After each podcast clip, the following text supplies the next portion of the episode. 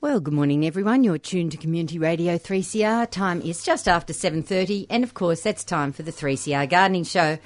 My name's Pam Vardy. First up, we have to say a very good morning to Penny Woodward. Good morning, Penny. Morning, Pam. It's lovely to be here on this cold morning. But wasn't yesterday beautiful? Yesterday was stunningly good. Glorious day. We went for a really long walk on the beach. I haven't done that for a while. Don't do it often enough. It's funny when you live in that sort of place where you're only about two minutes walk from the beach. You tend not to go down there as often as you should. But Yep. it was just glorious. So- Yep. No, it was just, it, it was the real promise of springs in the air yesterday. Yeah, but I think I think it's also just it's one of those really beautiful winter days Mm. that that we haven't really had that really you know cold followed by a sunny day that you can really enjoy and then we'll probably go back to well obviously it's cold this morning but we'll probably go back to some more cold wet weather so it- it's Yep. just feeling like a proper winter Yep. this year which is nice Yes, no, it's great. because I like winter We also have to say very good morning to Craig Wilson. Good morning, Craig. Hi, Pam. Hi, listeners. Yes. Yes, so, I think this morning's what winter's all about, isn't it? It's Oh, absolutely. Absolutely beautiful. yes. Yeah, yes. clear perfect. skies and frosty weather. Yep. Yeah.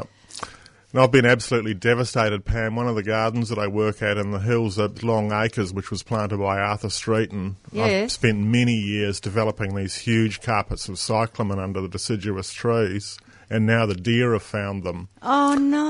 I've been coming up in the morning finding great big patches of them just grazed to the ground. Oh, goodness. and um, I really don't know what I can do Yes. short of fencing the property, which is completely off off limits. what do they do in the US for deer Well, I've been doing a lot of research, and Yeah. really, you've just got to plant things they don't eat.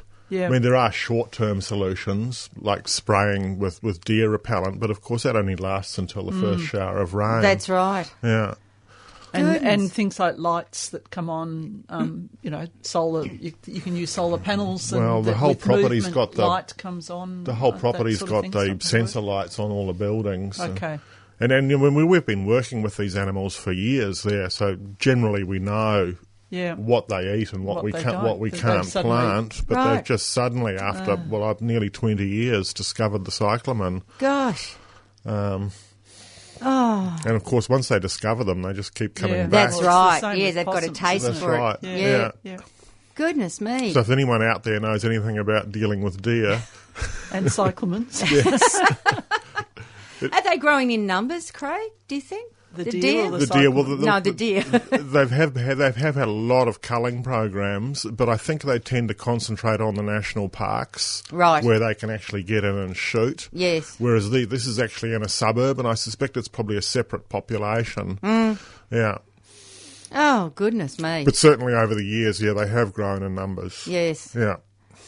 Yeah, you don't think of it being a problem, do you? Because, of, you know, they're not in my area, thank goodness. Mm. But Yeah, yes, lucky you. it's- Yeah, I've, Absolutely. I've seen them right down outside Fern Tree Gully. Good heavens. Yeah.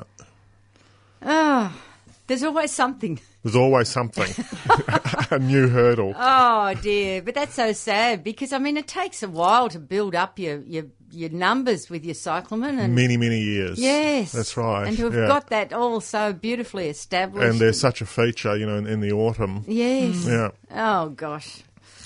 Oh well, we need a luck. few happy stories I Yes. think today.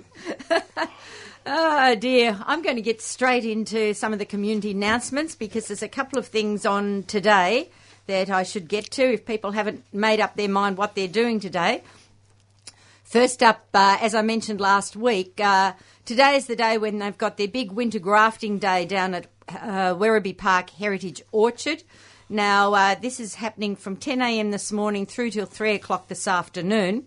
Uh, hundreds of varieties of um, heritage apples, apricots, peaches, plums, etc. So you can choose the flavour, the size, and the harvest time. Uh, the trees will be prepared for you on the day, and there'll also be a number of other um, exhibits to check out. Now it's free entry, uh, and there's no need for booking at all, so you can just turn up today. There'll be grafting displays, and they'll be going on right throughout the day. Uh, there'll be hundreds of uh, varieties, as I mentioned, of apple and pear. So uh, um, you buy the scion wood of your chosen variety plus a rootstock to graft it onto. then uh, the people down there can graft it for you, or you can watch a demonstration and try it yourself at home. Uh, now, they charge $20 per grafted tree or $4 for scion wood to take home. Uh, Multi grafts are more complex, so those start at $30. Now, as well as the grafting, there's going to be uh, orchard tours. There'll be plants for sale, perennials and herbs propagated from Werribee Mansion Gardens, plus citrus from Grevillea Nursery. There'll be displays from other local plant and garden groups, food and drink for sale, books for sale, a chance to explore the dramatic vegetable gardens created by the local Burmese Karen community, uh, Werribee sculpt- Sculpture Walk to wander through, and uh, if after all of that you want a cosy fire, um, the next door at the Shadowfax Winery, you can go and relax in front of the fire at the end of the day. Now, to find them, you follow the signs to Gate 5 down at Werribee Park. You turn left when you reach Shadowfax Winery, drive around the edge of the polo fields and park under the cypress trees behind the old homestead. Now, you'll see the marquees over by the old stable. So, a great, great day if you'd like some um, heritage fruit trees to plant in your own garden. And as I say, there's free entry for that one today, 10 till 3 o'clock. Now, also on today is the next uh, pruning, rose pruning demonstration by the Rose Society of Victoria. Today they'll be out at the Keith Stiles Municipal Gardens. They're at the corner of Mentone Parade and Venice Street in Mentone. Melways there is 87A7, and that will be taking place at 11am this morning. Now, coming up uh, next uh, week, July the 23rd, uh, Mill Park Garden Club are also going to be running a rose pruning demonstration, and the venue for this one is Parks Victoria's historic LePage Homestead. That's at Plenty Gorge Park in uh, Hawkstone Picnic Area. Uh, the address being 40 Gordons Road in South Morang. Now, the demonstrations will take place at 11am and 2pm. Again, it's a free event, and uh, Rose Society of Victoria will give an informative talk and demonstrate rose pruning techniques around the cottage garden at uh, the historic homestead. Uh, as I say, it's a free event. There will be light refreshments available. BYO secateurs for hands on tuition. And if you'd like more information, you can contact Chris. Uh, that number is 9404 1554. That's 9404 1554. Now, uh, also coming up, uh, the next talk being given for the uh, friends down at uh, Royal Botanic Gardens in Cranbourne. Uh, now, this is taking place on July the 31st, um, 2 till 3:30 p.m. And it's the uh, all about the Elizabeth Murdoch scholarships, uh, and uh, two of the uh, workers out there, two of the staff members, Stuart Gibbs and Trevor Seppings. uh, of the Botanic Garden staff will be uh, making a presentation of their trip. Uh, they did an exploratory trip to South Australia that went as far as Port Augusta, and the trip's main aim was to prov- provide them with personal and professional development opportunities, as well as learning and collecting as much information as they could about natural and cultivated South Australian landscapes and their horticultural potential. Uh, so that, as I said, will be taking place on Sunday, the 31st of July, 2 till 3.30. It will be held in the Australian Garden Auditorium, which is down at, of course, the Royal Botanic Gardens, Victoria Cranbourne Gardens, 1000 Bellato Road there in Cranbourne. Melway's reference is 133G10. And for further information on that one, you can phone 8774 2483. Now, uh, the next uh, meeting with Friends of Burnley Gardens um, is coming up. Now, this one is until Saturday, the 6th of August, so it's a little further advanced, but I'm giving you uh, forward notice about it because, uh, again, it's going to be Pruning and the Art of Aspalia workshop with Chris England. Now, uh, Chris has become renowned for his Aspalia work And this is a chance to really uh, get up and close and learn all about how to do your own espalier. As I said, it's taking place Saturday, the 6th of August, 10am through to 1pm. The venue is the nursery at Burnley Campus, 500 Yarra Boulevard in Richmond. You do need to wear closed shoes and uh, bring along cleaned secateurs. All plant materials will be supplied, including a bare rooted fruit tree, the value of $30. Uh, now, bookings are essential, of course. You need to phone 9035 6815 and leave a message, or you can email friends.burnley at gmail.com. Now, the cost, if you're a member of Friends of Burnley, $84. For non members, $99. That includes morning tea, and uh, they would like uh, payment in advance. So if you make that booking, they'll fill you in on all of that. And there's plenty of uh, parking in Yarra Boulevard there, just outside. Now, just uh, one more I will mention, and um, this is a bonsai show coming up, being held by the Waverley Bonsai Group. Do you know anything about the Waverley Group? Oh, a little bit. Craig? It's one of the older groups in Melbourne. Okay. Ah. It's associated with the Waverley Garden Club. So, All right. Yeah. Okay. Now this is coming up 13th and 14th of August. It's taking place at the Mount Waverley Community Centre, which is on the corner of Stevenson's Road and Miller Crescent in Mount Waverley. Admission: uh, adults uh, five dollars. Children under 16 are free. So that's 13th and 14th of August down in the Mount Waverley Community Centre, 10 till 4:30 on the Saturday, 10 till 4 on the Sunday, and I will mention that again over the next coming weeks, uh, working up to that event. Well, it's uh, high time we opened our talkback lines for our listeners this morning. If you'd like to uh, ring in and ask a gardening question, we'd love to hear from you. That number is nine four one nine zero one double five. That's nine four one nine zero one double five. Now, Penny, you've brought in some seed catalogues this morning. Yeah, it's, I love this time of year because that's when we get our seed catalogues and we get to find out, you know, what new things people have or what old things they've refound. And um, I was just glancing through the uh, the Diggers catalogue, and uh, it's it's got a terrific array of it's their annual seed it's their seed annual, and it, it's stands them in good stead for the whole 12 months. But it's got a terrific array of things like pumpkins. So my favourite pumpkin, which is buttercup, is in there. Uh, buttercup to me has the best flavour of all the pumpkins, and because I grow my pumpkins up an obelisk, I need them to not be too big. Yep. So they're the perfect size Right. to um, to be growing upwards because they're not too heavy for the vine. So um, uh, buttercup, but also a whole um, range of, of other really interesting um, pumpkins.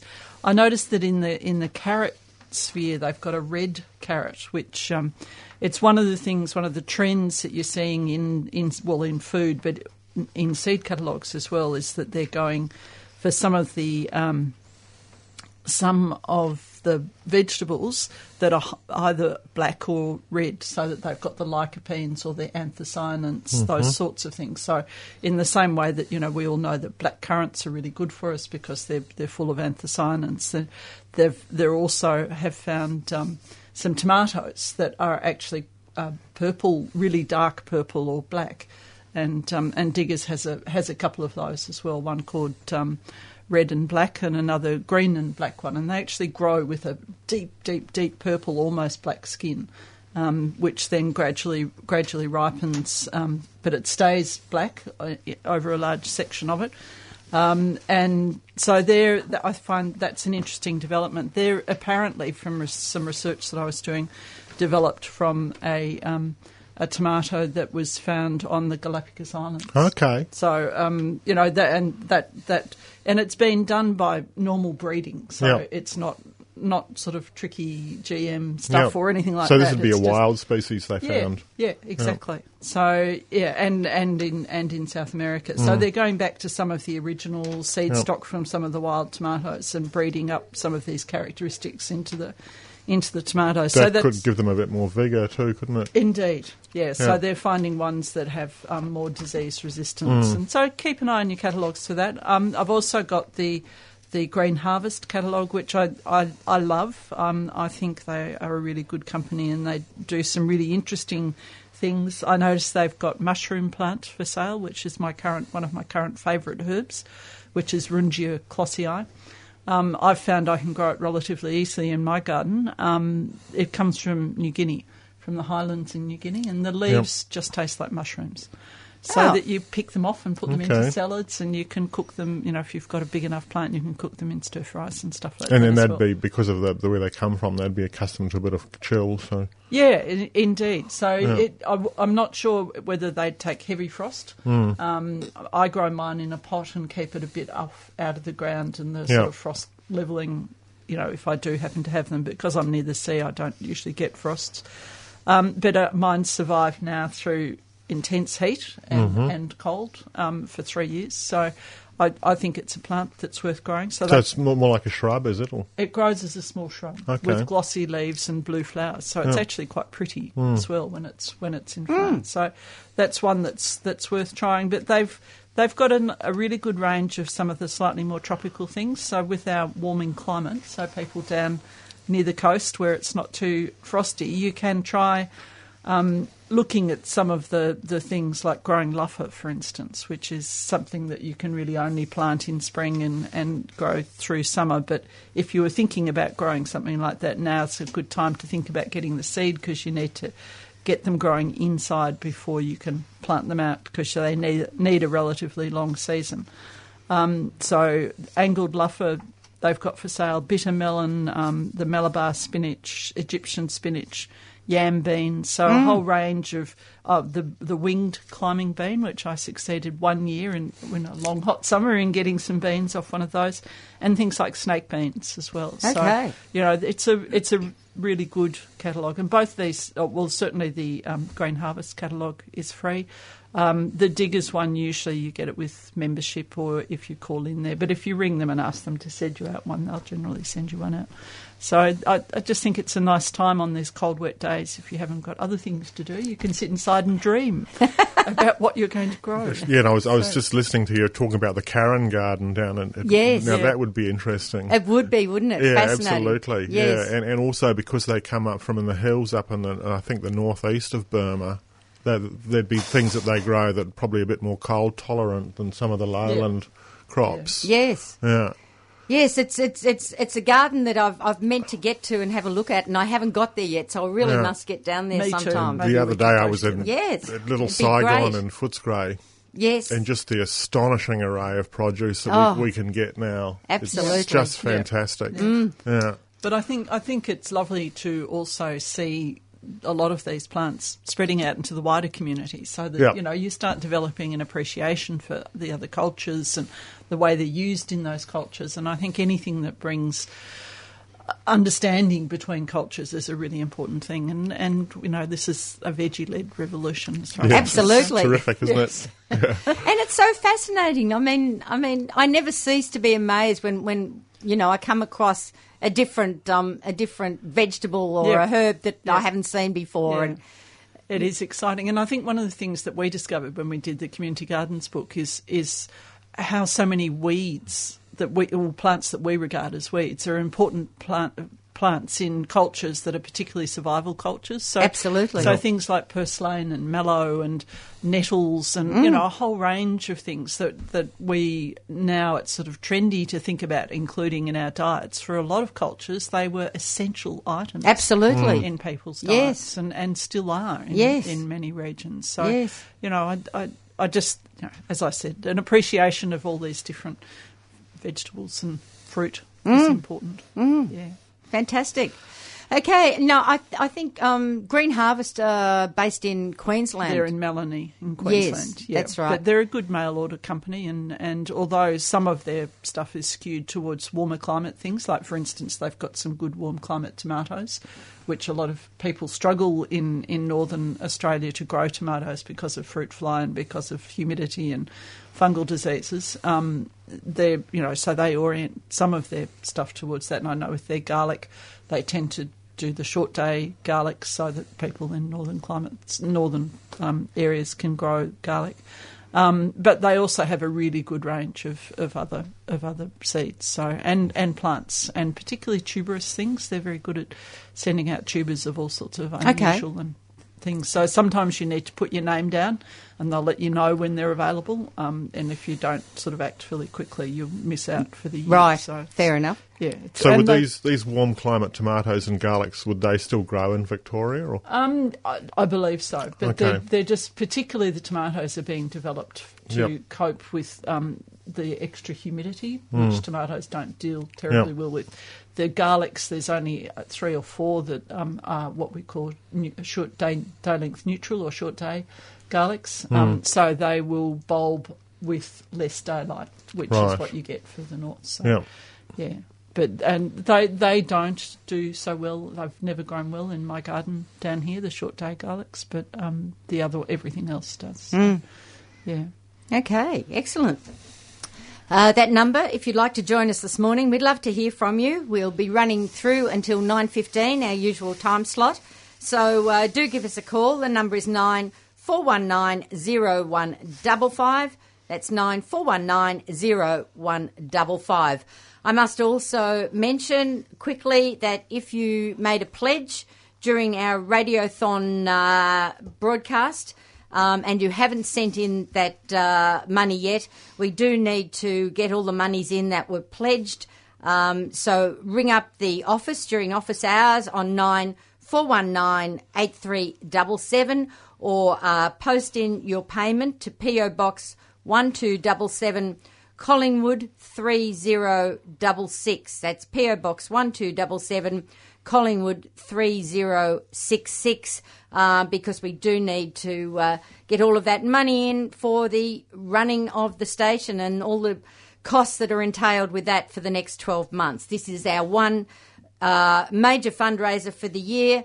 Uh, the station does rely on community support um, to keep going. We are very much a community radio station. So uh, if you can uh, support us in any way, we do still have product and books um, and vouchers for nurseries or for um, for different magazine subscriptions. So if you haven't uh, managed to contribute this year um, and you'd still like to, um, if you ring up, as I said, during office hours, and the staff can help you with uh, whatever you might like to uh, to purchase uh, and help. You'll know you're helping support not only 3CR but the gardening show in particular. Okay, as I mentioned, that number again to join us this morning nine four one nine zero one double five.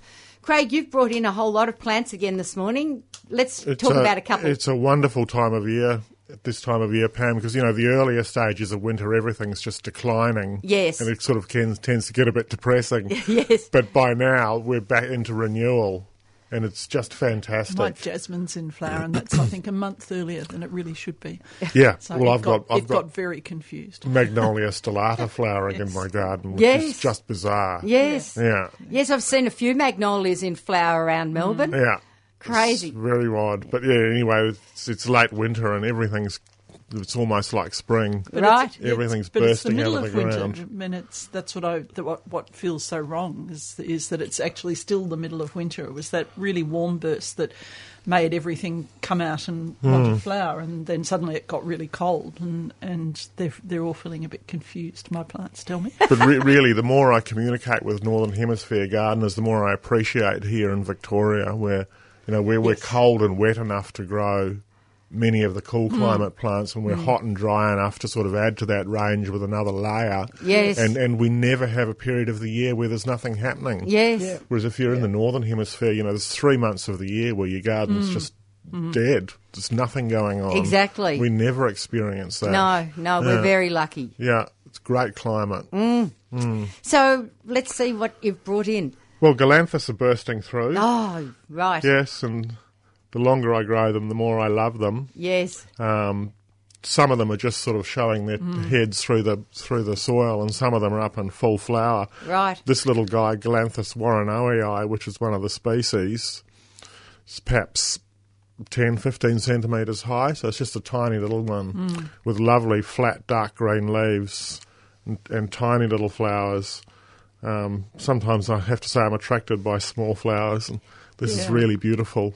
So that would be one you would probably keep in a pot, or unless you've I got put a them all- rockery set aside. Yeah, I put them all on the ground Do you? Yeah. You, you need to have a bit of a mass of those to be able to. you need to be patient. yeah, yeah. I mean, yeah. The, the thing with these bulbs is, is for every couple of years to dig up the clumps and divide Mm. them and plant them, you know, five or ten centimetres apart each bulb. Right. So that they have sort of space to increase Yep. and make a little drift. Yep. Yeah. And the deer haven't found them. The deer don't do galanthus. Oh, good.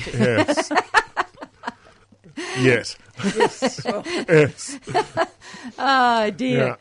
That's gorgeous. Yeah. No- So, do you have any other galanthus in the garden? Loads of them. Loads, right? Yeah, yeah, yeah. This one, uh, this is one of the little double ones. It's Lady Beatrix Stanley. Wow. Um, oh, Chris, that's beautiful. Isn't yeah. that That's gorgeous? just Yeah. superb. I love the really, the, the um, green markings on the white. That's right. Well, So, quite yeah. often with Galanthus, it, it depends how many green spots they have as to what species they Okay. are. Yeah. Okay. Very little difference. Yeah. But Yeah. this one is quite quite spectacular and Oh, it very is. Mm, sharp pointed petals. Yes. Yeah. No, that is beautiful. And quite quite a slow one to increase. Okay. Yeah. All right. Sam Arnott is one of the more common ones. It's a stalwart. Mm-hmm. And I would say if, if I had one Galanthus, if someone said to me, you're only allowed one species, then this would be it. Right. Yeah. Yeah, quite tall and elegant with more Very ra- elegant, more very rounded showy. petals. Yes, That's right. yes. Yeah, and um, a little a r- rim of green around the, uh, the, yes. the corolla in the centre of it. Yeah. Beautiful. Surprised you ever get any gardening done. I'd be crawling around on my hands and knees, closely inspecting all these Oh, there's wonderful plenty of that happening. flowers. yes. Lying flat on your belly with the camera. Yes. oh yeah.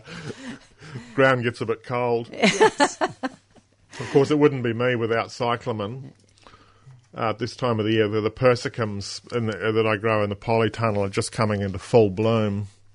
And if you get a warm day, the whole polytunnel's just filled with perfume. oh, gosh. They're beautiful. How superb. Yeah, tall, f- narrow, elegant flowers. Um, this one's well, it starts out white with pink spots, and then ages to pink with sort of slightly darker spots. Hmm. Mm. And the beauty of the persicums is the variabi- variability Right. in, in the leaf and flower form. Yes. They're gorgeous. Yeah, and long lived. Okay. Yeah, Excellent. yeah. All right, we might go to a couple of callers and come back to uh, some more. First up, we have uh, Anne, who's out in Oak Park. Good morning, Anne. Oh, uh, good morning, everybody. Uh, this morning is a little bit of background noise because I'm in hospital, but I'll be coming home this week, hopefully. Right. Um, yes, I just think it's such an excellent idea. If people out there are Uh, anything like me and they've got a little bit of land to spare in their backyard, I've got about 400 square metres that I can landscape. And I think that's a lovely idea to do it for the bird life. You can put in a nice fountain, you can have chooks, you can make a sanctuary in the suburbs amongst all the units out there. And I just think it's a lovely idea if more people landscape their gardens for nature. And uh, this morning's gardening question is I want to buy a couple of ferns on boards. I don't know what you call them, but I've got the phone number of the Ferny Creek Nursery. And I'd like to know, uh, do the ferns on boards require much care and about how much are they and how often do you fertilise and water them?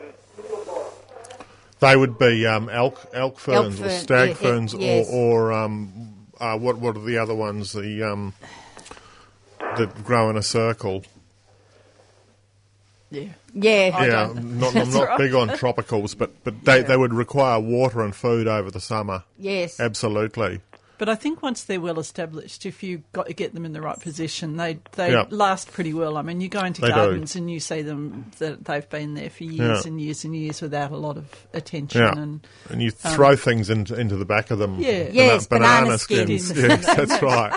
yeah. Yeah. So I, I, look, I, I would go in when you get out of hospital. I'd go into your Ferny Creek nursery or ring them and talk to them about them because they're going to know your local climate and know what's going to do well in Yeah. your in your area. I'm afraid ferns aren't my area of expertise, so it's always good to talk to the people who who really know Yeah. about these things. But, but certainly you need to understand that these things come from a summer rainfall climate.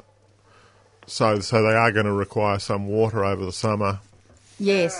Yeah. Uh, And how often would you fertilise them, dear, and what with? Well, as I say, I, I, I don't know that they are fertilised terribly often. I, I, I think that, um, you know, diluted um, sea salt, your seaweed um, Yeah. Extract. um, extract of Mm. Yep. some sort, um, Yep. would certainly help them along. I would have thought just two or three times over the summer. Yes. Yeah, but I think the main thing is to make sure they have plenty of organic matter rotting behind. Behind. the- them. yes. Yeah, so you know, handfuls of leaves and and the, the ubiquitous banana banana skins. skins. That's right. Yeah. That's right. Yeah. And I would imagine price wise, it probably varies depending on the size of the fern. Absolutely. Because the older it gets, of course, the bigger it gets, and Yeah. and, the more time's been put into it, and they can be Yes. hun- hundreds of dollars. But you know, small ones you're looking, I would have thought around twenty, thirty Yes, dollars. well, I thought that I would uh, like to put them on my house because I'm going to paint the house soon and I'm going to put a couple of the nice ferns up near the front door. I thought that would look lovely. Mm. so as long as it's facing the right way, Yeah, east. yeah. Thank you so much. Ha- have a great day. Okay. Thanks, Anne. I think the Bye. bird comment's fantastic. Yeah. Yes. Ev- I think- everyone should be thinking about the birds when they plant their gardens. And, but it's not just the birds; it's creating an environment so that you've got lizards coming That's in, right. and you've got Yep. frogs, and and you've got places where bats, you know, That's right. micro bats can roost, and beneficial and insects coming beneficial in. insects, and, And, and, and accepting a level of messiness, you know. yeah, Pop- Yes. I, I mean, I get in under the trees and pile the logs up. yeah, That that yeah. they're lying around, so the skinks and things Yeah. and the slaters and everything have somewhere to live. exactly. Yeah, and and I mulch heavily with with things like arrowroot that I grow, and that creates you know quite thick mulch, but it's open and it creates crevices for things to get in and under and, Mm. Yeah. and feed on it, and it's not just pine bark or something like that all over the garden bed. So you're right, it looks messy, but I'm a messy gardener, and I just use this environmental thing as an excuse for all my mess. yes, that's right. it's, it's habitat. Indeed. But, but, but you're helping a, a full ecosystem Yeah. To, Yeah. to come and live in your garden, and, and, Yeah. and that is in itself keeping your garden healthy. Yeah. There's been some interesting chatter on a on a um, thing that I belong to in the US, where they've been doing some research into the difference between using native plants and introduced plants for attracting beneficial insects into the garden, and they're finding that. Um, having some of the actual indigenous or native plants to the area are better at attracting, obviously, our native um, beneficial insects into the garden than some of the introduced plants. So uh, having anything with nectar and flowers and accessible things to feed on is important, but it seems that having a bit at least some native plants is important for the range of beneficial insects that you bring into the garden. Well, that makes sense, Yeah. doesn't it? So it's Yeah. something that I've always done. uh, You know, although most of my garden is an edible garden, all around the outside is all native. Mm. So full of native plants and grasses, and so not just the trees, but Yeah. the Yep. grasses and the shrubs and all that sort of thing. So to bring the beneficial insects in. Yeah, and I think with with the birds, you know, you need to look at each season. Absolutely. So you're not just providing a glut of food for them in the spring. Yep. And and you're not just providing food for the honey eaters. Yeah, So it's really important to have the seed bearing plants, so that because the honey eaters can be quite dominant and scare the other Yeah. smaller birds. so out this of is for the garden. finches and Yeah. Yes. Yeah. Yes. And having some thorny bushes too as Yeah. habitat for, for the little ne- birds. Safe Yeah. nesting sites. Yes. Mm. Yeah. Okay, let's go next to our good friend Philip down, uh, Robert, I mean, down at Phillip Island. Good morning, Robert. Hello, how are you all? We're well. Oh, great. Eh, Are those some of those bulbs starting to come through the Oh, ground? they certainly are. I've got I've got bulbs coming up everywhere, Got- Robert. Any buds on them yet? No, not yet. No. not yet. No, they're slowly, uh, flowers are getting around now, daffodil flowers, some of the early ones. I've got a beautiful bunch here right in the lounge room of John Quills. All right. I've got a bunch of early cheer, Yes. uh, double Roman, Sol Dior, and paper white. I've got them all into one big vase, All right. Yeah. all giving off a beautiful aroma. the paper whites are beautiful, aren't they? They are. They're, Yeah. they're a beautiful flower. Um, not everyone likes the uh, uh, aroma of John Quills, but I think they're lovely in the home. Mm. And the double Roman's worth uh, getting. It's it's a magnificent scent. It's a beautiful uh, jonquilla, double Roman. What Okay. colour is it? Uh, very light yellow, a bit like early cheer, but a bit of yellow in it. Okay. Okay. That's a beautiful, um, beautiful thing. The uh, now down in the vegetable garden, I've be, I'm picking magnificent cauliflowers. Oh, well, done. done. I've been giving them away. Uh, broccoli is at its best at the moment. I'm picking uh, gorgeous lettuce, beautiful silver beet, Mm. which, which is popular with people, silver beet, and the vegetable gardens at the moment's loving it. The only thing, I, and a friend of mine had the same problem this year, I haven't had a very good strike with climbing peas. I reckon we both put in about four lots and didn't get many up at all. Uh, I haven't had ha- had a good year with the ordinary bush peas, Right, but I had to put in three or four plantings to get them up, right. and I don't think it was pests. But are they sometimes a little bit funny to grow the climbing peas? Do you have much experience with peas? Um, Robert, uh, the thing that I find is a real issue with peas is slugs. Uh, Oh, so, right. and we have had a much wetter winter this year. yeah, Um, when I plant peas, I put um, I, I have all these um, bits of downpipe that of, that I put copper tape around, and, and it's the only way I can get peas up in Ah. my garden is to put one of these around e- each spot where I plant my peas, Oh, because the right. snails and slugs won't go over the copper tape, so it allows the seed to come Yeah. up and, and get going. So. That you just sometimes you don't realise how much damage just one small slug can do. Oh, yes. So Night I- after night. night after night. Yeah. Yeah. So I and and often they get it just as it comes through the soil, so you don't even you don't see even that see it's it, yep. germinated. well, Oh, that could be. That. So I'd be looking at your slugs. Yeah. So, and last week I was up at uh, up at uh, Morwell area, and a friend uh, of mine breeds geese, and he he said, "Would you like a pair of get young ganders?" Oh, I said, "Does a Dutchman like cheese?" I said, "Of course I will." So, I've got to pick up two young ganders in a couple of weeks, Right. and I'll be having roast goose. Okay. Uh, I haven't had a roast goose for about 30 years. and my other friend, Daryl, up here, it's interesting. He planted a lot of uh, vegetables and he planted uh, quite a bit of fertiliser, blood and bone among them. Right. And the jolly foxes were, were digging up the soil to get to the blood and bone to eat it. yes. Mm. Yes. And he said he went out uh, the other night with a torch. He shone it up the paddock, and he reckons it was a foxes' convention. He reckons there must have been twenty foxes there. Goodness Yes. me. Yeah. He, they've even been known to go up apple trees and eat the apples. Mm, Yeah. Well, certainly down our way where we've got a lot of blackberries, they the foxes eat the blackberries. Yeah, Um, yes, Yeah. Yeah. yes, They'd be spreading the seed too. Indeed. yes. Yeah. Well, What would you recommend now for plantings of vegetables? What would you plant if you were in your back garden and you were going to plant veggies? What would you plant now? Uh, look, I've been putting in, in salad some salad crops, so some of Right. the some of the lettuces, and um, so that I've got you know because I green salad leaf plants are really important to me. Yes. Um, it doesn't get as cold in my garden though, so you need to be a little bit careful that you're not planting ones that will just go straight to seed, bulk Yes. to seed. But some of them more cold um, endive, for instance, does Yes. really well at this time of year, um, and chicory Yes. if you want some of the bitter leaves um, a good. It, you- it wouldn't hurt to still put peas in. Um, if you you know you feel you're still low on peas, you could still put peas in now. If you wanted some extra peas, um, and I'm actually just about to plant broad beans. A lot of people have had their broad beans in for ages, but I've found in my garden that the broad beans don't flower until um, spring anyway. Uh, so there's no point in putting them in too early. Um, Yes. So yeah, there's a few. What about you, Chris? What would what Well, uh, veggies would you Craig. Oh, not not a Craig, great sorry. deal at this time of the year. It's a little bit cooler than Linda. too cold. Yeah, Yeah. I was going Okay. to say with the broccoli, we have an issue with um, with bowerbirds. Oh, yes. They yes. love it, but of course they're forgiven because they're so beautiful. Yeah, that's right. Well, I have a, a friend who's a garlic grower, and he has problems with lyrebirds Yeah, digging up. yeah. They come in and dig up all his garlic. So he's They're like earth moving Yes. machinery. Yeah. yeah, Yeah, so anyway, next week um, the ferret's ready to go. I'm out chasing rabbits.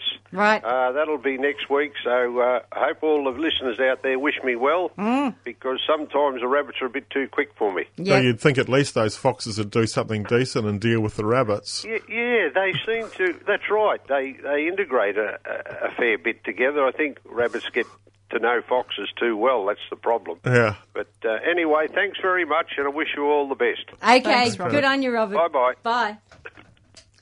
Yes, the only time I've ever ever had a a, pro- a rat problem in my vegetable garden, I've only have ever had a rat in there once, and it was after I'd used blood and bone. Yeah, that's and not I don't surprising. normally use blood and bone, and so it's put me right off ever using Mm. Yeah, it, well, I particularly mean, in the veggie you used garden. to used to find when, when dogs were roaming more. I mean, that it doesn't really well, it certainly doesn't happen in our area. But when dogs were roaming, if you put blood and bone down, you'd have neighbourhood dogs coming in and eating Yes. up the garden as well. Yes, So yeah, so it, it is a problematic. Yeah. Um, yeah, It's a pity because it's such a great Product, it fertilizer. it is. oh, it is. Yes, and a slow release. Yeah, that's right. Fertilizer in a Yeah. good way, but I think that um, some of the products are now actually adding blood and bone to their mixes of, of pelletized fertilizers and things like that. So you can get it in, I think, Dynamic Lifter, the new the new The new Dynamic organic Lim- one. yeah, as- has certified got- organic. Yes, finally, which is very exciting. Um, I think that might have blood and bone in it as well. Just I from think the you're top right. Of my head. Um, Yes. So you know maybe you can use it in other ways. That, um, Yes. yeah, and So that's strongly smelling in other ways. So maybe that covers the smell of the blood and bone. You know, the dog's nose is pretty sharp. they are true. True. if, if it's certified organic, it must be very specific locations they're collecting it from. I think what they do is compost it over a long period of time, Okay. so that the and any problematic things in it have broken down. Yeah. Um, I- as I haven't. It's a conversation I actually want to have with the Yates people Yeah, because it's because- something that has interested me over a long period of time. Because dynamic lifter has always been made out of chook manure, and the bulk of chook manure has pesticides in it. because Exactly. That's so right, many yeah. pesticides are used, um, and it's the reason I never use chook man- except my own chook manure um, in my garden. Um, There'd be but all sorts to of have things it in it, wouldn't certified there? organic, they must have put it through a process because I know that the organic certifiers are so careful Yeah. about those things. Yeah. So I, it's yeah, as I said, it's a conversation I'm intending to have at some point Because and it could find be out what they're doing. full of antibiotics too, couldn't Yeah, it? yeah, yeah, yeah. So yeah, I, I and I think it's the composting process Okay. because That's there good. Hmm. just aren't enough organic farms to be able to supply the bulk of Yeah. the what they need to go into it to be able to certify it organically. Yep, yep. That number again, if you'd like to join us this morning, nine four one nine zero one double five. That's nine four one nine zero one double five. We'll go next to uh, Frank out in Craigieburn. Good morning, Frank. Oh, good morning. Uh, uh, uh, I was quick. Uh, I have no time. To, I was sipping my tea. Right. Uh, uh, for some reason, I've got a. Oh, oh, before I start, P- Penny uh, Woodworth, M- M- Mrs. Penny Woodworth, Yes, Frank. herbist, is it? Herb, uh, specialises in herbs. Yes, that's right. Well, for some reason, I've got a, a good supply of nettles for, Yep. uh, for this year, and uh, I think you can make tea with it. Uh, you you can uh, make some tea, you know. You make nettle tea to water over the garden. Yes. No, no, not to, to drink. Well, you can you can drink it as well. Yes. Uh, oh, you can drink it. Well, What's the recipe? What's the? Uh, Uh, look, any any herbal tea is just a matter of putting a number of leaves into a cup and pouring bo- pouring boiling water over and the let top. it steep. and let it steep. nothing at it. No, you don't. It, I mean, you can you can add um, some uh, honey if you want to. If you don't like the flavour, um, Yes. we're, uh, we're just getting a message up on our message board up there saying that nettle tea is absolutely horrible. Horrible. Um, from Rosemary in the back room. um, I don't mind it, um, but you know, it's it is it has various sort of medicinal properties. So Any benefit? Any benefits? yeah, it's high in minerals. Um, it's it uh, is good for a few different things. I look, I tend not to drink it because I think there are much nicer herbal teas, and I, I nettles for me the main use for them is in the garden because of their Oh, you, for the potash. For yeah, exactly, and and adding to compost, making making a nettle tea that you can Oh, well, water I- I- over plants. For some reason, the gardens. You know, I haven't been doing much garden with the cold weather. Yeah. For some reason, it must be a season for the nettles. Yeah. So, uh, overseas, where I uh, come from, uh, They've got a white net, a a nettle that has white blossom on it. Okay, that most nettles do have a white blossom. Well, these, these uh, I haven't seen any in Australia, in Victoria. Okay, they may be what they call dead nettles, which is uh sort of a, a slightly You can, I know you can. When we were kids, we used to d- drink the uh, neck honey uh, like a, it's something like a honey, uh, you know, the honeycomb yeah, trees. yeah. It's got a little blossom on like that, white. Okay, uh, I've not seen any over here. yeah. There's there's a lot of different plants I that you know. know have nettle in the name. So without knowing a bit more about them, it's hard to hard to know which one you might be talking about. Yeah, well, it's pretty common where I come from. Yeah. I have to say, before you go, Frank, in defence of nettles, um, people mightn't like the taste of nettle tea terribly much, but nettles are wonderful in cooking. You can make the most beautiful nettle soup for a That's true. start. Yep. Who's, Um, who's speaking of that? Palm, is it? Yes, yes. The other yeah. thing that I really love is is um, putting nettles um, in with scrambled eggs. Yep. They have a beautiful flavour And- instead and of other in- chopped yeah, herbs. and um, in spanakopita, course so you you- put it in with s- Yes, with and spinach or put it in with silver your, beet. your Greek Yeah. your Greek um, pies, you know, with Yeah. feta cheese and, and Of the course- greens. Of course, you lose the sting, of course, when you cook. Oh As yes, soon as it's heated, you Uh, lose the steam. No, I'll tell you what, uh, uh, an unsung uh, plant uh, here is the dandelion.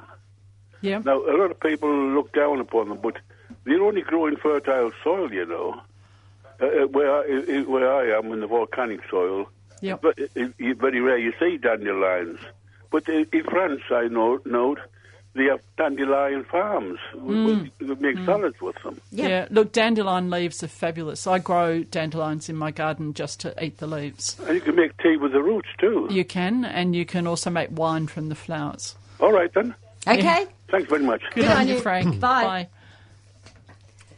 All right. Um, we've been asked by John, who missed the start of the uh, the program, if I could give out the details of the uh, Werribee Park Heritage Orchard uh, Grafting Day today. Now it's uh, from 10 a.m. this morning through to three o'clock. Um, it is free entry. Uh, there'll be grafting displays going throughout the day. Um, you can come along and buy scion wood um, plus rootstock, and they will graft them for you, or you can watch a demonstration and do it yourself. Um, there will also be orchard tours, plants for sale, uh, displays from other local plant and garden groups, food and drink, books for sale, um, a chance, as we mentioned, to explore the vegetable gardens uh, created by the local Burmese Karen community uh, and the sculpture walk. So to find it, you uh, follow the signs to Gate 5 at Werribee Park. You turn left when you reach Shadowfax Winery drive around the edge of the polo fields and park under the cypress trees behind the old homestead and you'll see the marquees over by the old stable so that's 10am to 3pm today gate 5 down at werribee park heritage orchard Okay, uh, as I mentioned, that number nine four one nine zero one double five. We're running through until nine fifteen, so you've got plenty of time to jump on the phones and give us a call. We'd love to hear from you. Let's get back to some of your other plants there, Craig. Well, Look, there's this one here which is really interesting. Um, it's just coming into flower now, and it- it's a dwarf form of um, Caneomales, with Right, flowering yes. mm. quince, um, which has been in the country for quite a while, but it's sort of been restricted to the bonsai community. Okay, It's, it's a big favourite for the Japanese for bonsai, but then now someone who does both bonsai and commercial nursery work's got hold of it. Oh. Being me. and uh, I've finally learned how to propagate it. It's taken me quite a while, but now I've discovered that it's root cuttings in the middle of winter. okay, So I'll be doing them soon. And look, it's a wonderful plant. Um, the Japanese grow quite a few different colours of it. It's called chochubai, by the way. The only one that I think is in, in Australia is the red one, yes, but it's probably about a metre by a metre. right, Yeah. And flowering on bare wood in winter, as you'd expect a flowering quince to do now. yes, yes, Um, the, the fruits are small, okay, yeah, compared to your normal quince. Um, right, Are they edible?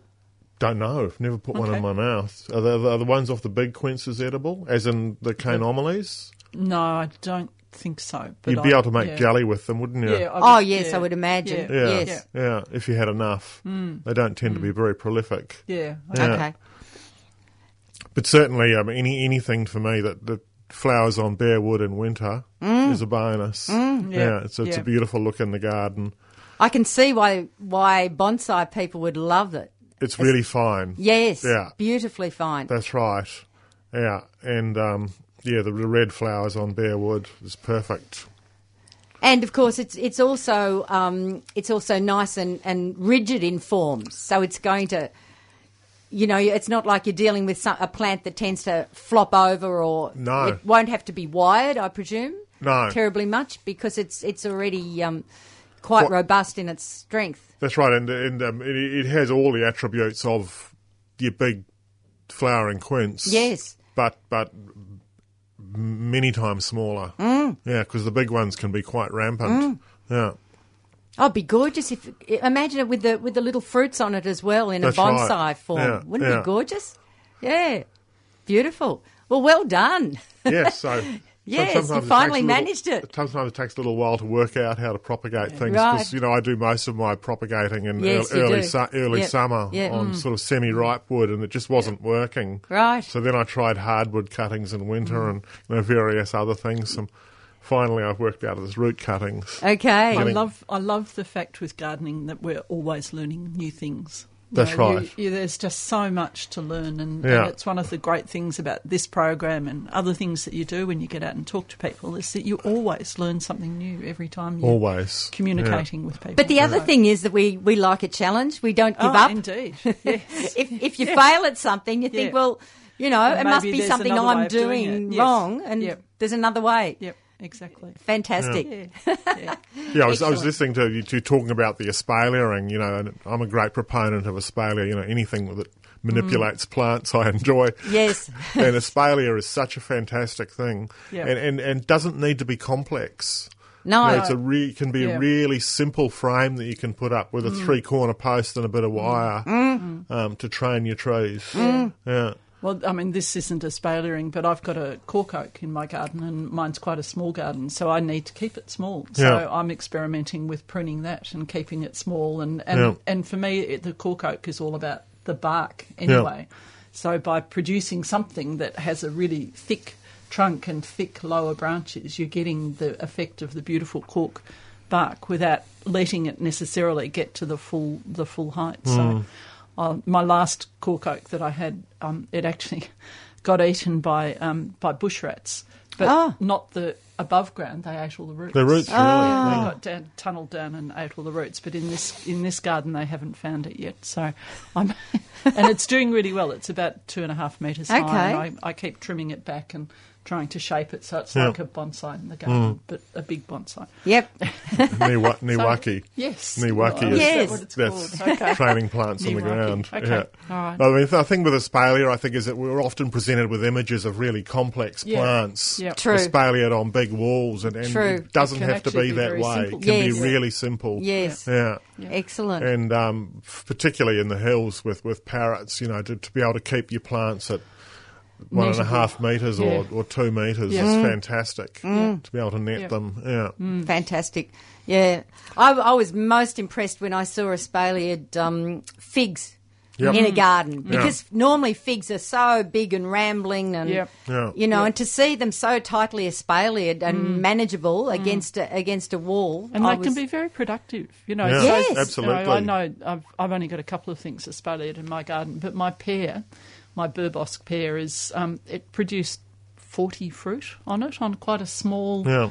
you know, a small espalier. So you know, I, I just think they're fantastic. Of Hmm. course, the thing to remember with figs is that they fruit on new wood. Exactly. So that the more you Yeah. prune them, the more fruit you're going to get. That's Yeah. Mm. right. Yeah. Yeah. So, um, and I, it was just a plant I hadn't thought of espalion Yeah. until I'd seen it. And it was so decorative as well. Mm. Yeah. Yeah. I mean, the thing, the thing with the only thing you really need to know with espalier is to be able to identify a fruiting spur, yes. so that when you're pruning, that you're not you're not cutting off all Yeah. your fruiting spurs. Yes. Other than that, it's just chop away. Yes, I mean, if you have a framework, then you just keep chopping to the framework. Exactly. You know, Yeah. it gives you a whole pattern to follow. And I'm doing all my pruning for Aspalia now in, in January. Okay. Okay. And I find that Yeah. the fruiting spurs have all set by then. Yeah. and Yes. I can Yeah. identify them Makes very, it really very easy. clearly. And Yes. then, then it's really just a once a year job. Mm. Yep, fantastic. Yeah. Yeah. yeah, Anyone who hasn't had a go really should have a bit of fun and just Nothing to lose. exactly. Yeah. Yep, great. Penny um, Gail um, has been listening in. She'd like you to talk about shooting garlic cloves. Okay. Um, I, I'm not quite sure exactly what direction she wants me to go in, but th- two things. One is that at this time of year, one of the things you can do with garlic, if you've got clove shooting, is just grow green garlic. So that's a really nice way of um, ki- having garlic during the period of the year when maybe there aren't so many, um, you know, freshly cured bulbs around. Um, so it's just a matter of planting your garlic. You can let it just grow to the height of a spring onion and then harvest it and eat it. So you're eating the green leaves rather than growing it for the bulbs. Um, I've got my garden at the moment has various garlics that I forgot to harvest, and they're coming up in little clumps which aren't going to grow properly into full sized bulbs because they're crowded out. Yep. And I'm just harvesting them, and using them in soups and using them in stir fries and you know anything that you Mm. you might want a, a fresh garlic flavour in. Or Oh, This is- as a this is the substitute for- leaves. This is the Yeah. leaves. Yeah. Yeah. yeah. So And instead they're of fabulous. chives or something, E- you exactly. used your- yeah, yeah. yeah, and they're beautiful. Um, or you could separate them out and replant them if you want to. Uh, and one thing that a few of us are experimenting with at the moment is spring planted garlic. So in France and Spain and places like that, they have a autumn planted garlic and they have spring planted garlic. They can do that because they have the longer day lengths Yes, Um, yes. so that they they grow more quickly. They've got the you know the reliable warm dry weather, um, and but you still have the very long day lengths, even sort of going into January when days Mm. are starting to get shorter, and we just don't have those day lengths except perhaps right down in the south of Tassie.